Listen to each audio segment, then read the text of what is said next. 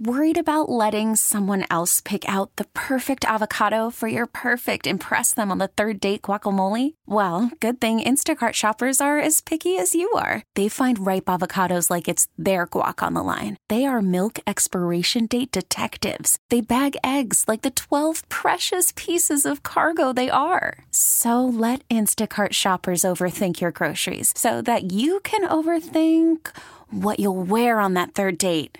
Download the Instacart app to get free delivery on your first three orders while supplies last. Minimum $10 per order, additional term supply. We really need new phones. T Mobile will cover the cost of four amazing new iPhone 15s, and each line is only $25 a month. New iPhone 15s? Only at T Mobile get four iPhone 15s on us and four lines for 25 bucks per line per month with eligible trade in when you switch.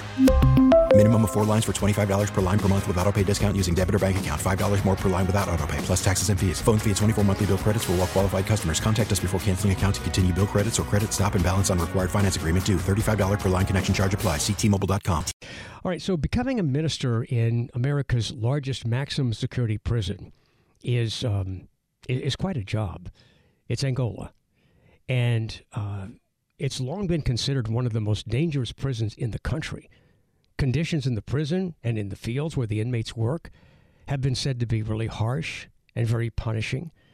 So Angola would seem like an unlikely place for someone to become a minister. But a prison seminary program has been changing lives with Angola within Angola's walls and even outside of the walls. In the episode of the Thanh Report, Alex gives us a really harrowing account of life in Angola and the lessons that he learned after um, after taking part in what was a a, a prototype uh, prison seminary program. Uh, Thanh Truong is the one who does the podcast, and we talk to him every week, and he does a phenomenal job with these podcasts. Thanh, welcome to the show. Stuart, thanks for the opportunity. So, look, let's talk about Alex. Tell me, tell me about your experience talking to him. So, Alex is not his real name. I had to agree not to mention his real name nor Okay. the business that he runs in the New Orleans area to respect his privacy. And under that condition, we chose Alex. But Alex was a juvenile offender. He got into trouble uh, around 15 and a half, 16 years old. And I broke this, this story up into two parts. The first part is now available on the Thanh Report, and the second part will be published next week.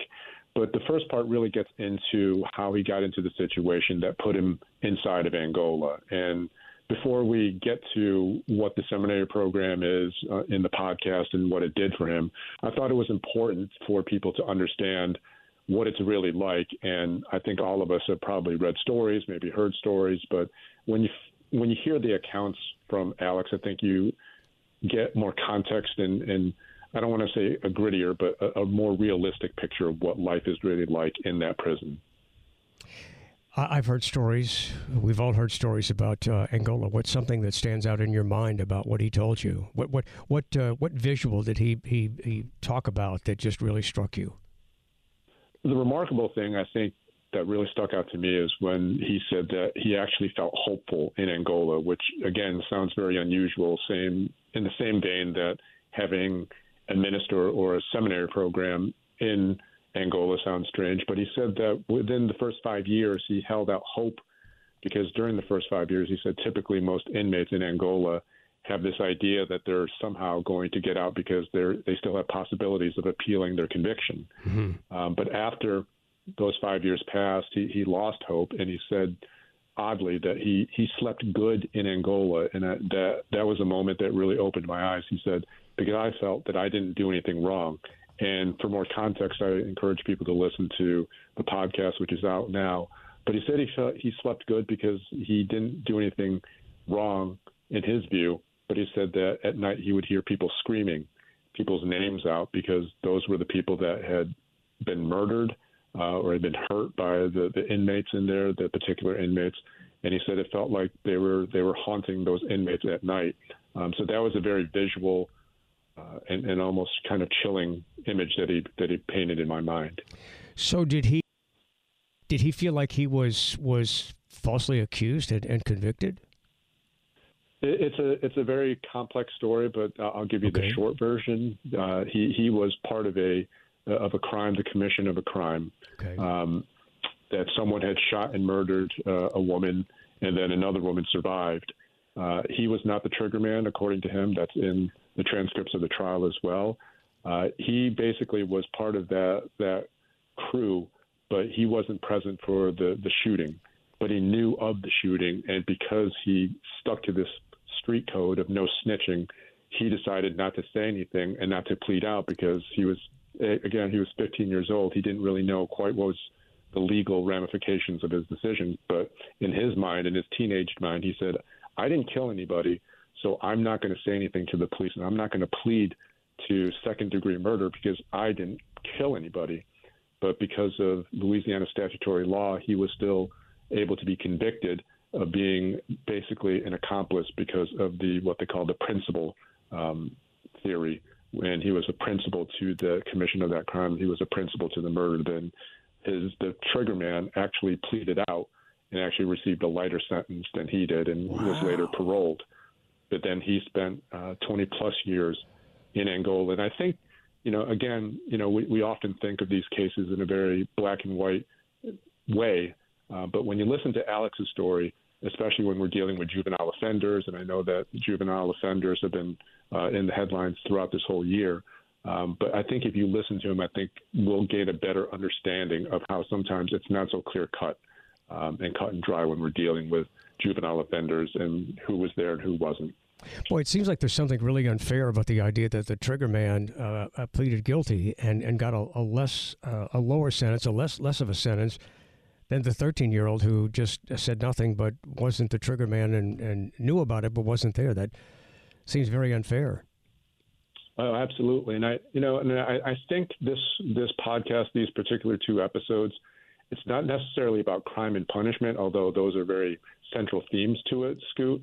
Um, but I think that you don't necessarily have to believe uh, in God. You don't necessarily have to believe in second chances for a person like Alex to listen to this story because the story is really about facing a challenge, an, immense challenge, um, and trying to find the the moral fortitude and the strength inside you to get through it.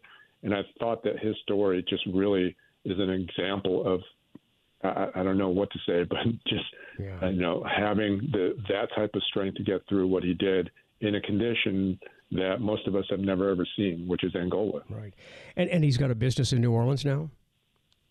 Uh, he does, and you know he's he's helping people that are disadvantaged and uh, again, I can't mention what that is, but I think that when you take a look and listen to what Alex is doing right now, uh, it'll give you a minute to pause to, to think about, um, you know, what criminal justice is, because we often think about these things in very academic terms and very abstract terms.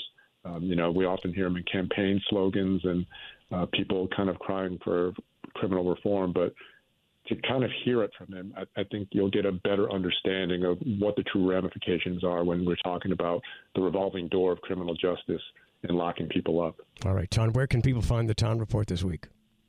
Uh, they can find it anywhere they get their podcast, Scoot. They can just search for the Thanh Report, and my name is a weird one. I know that. So it's spelled T H A N H Report. Just punch that into your podcast platforms. We're also on the Odyssey app as well. And if you just want to go to the WWL radio website, the story's right there too. You'll see the story uh, about the prison seminary. All right, WWL multi journalist, uh, multimedia journalist Thanh Truong, thanks for being with us, and uh, you do such a great job. I can't wait to hear this one. Stuart, I appreciate that the time right. and opportunity. Thanh, have a good weekend. So check out the uh, check out the uh, the Thanh Report. Thanh Truong doing just a, a, phenomenal job, and this sounds like a really interesting story. Uh, it's titled Alex. Uh, check it out. T-Mobile has invested billions to light up America's largest 5G network from big cities to small towns, including right here in yours. And great coverage is just the beginning. Right now, families and small businesses can save up to 20% versus AT&T and Verizon when they switch. Visit your local T-Mobile store today.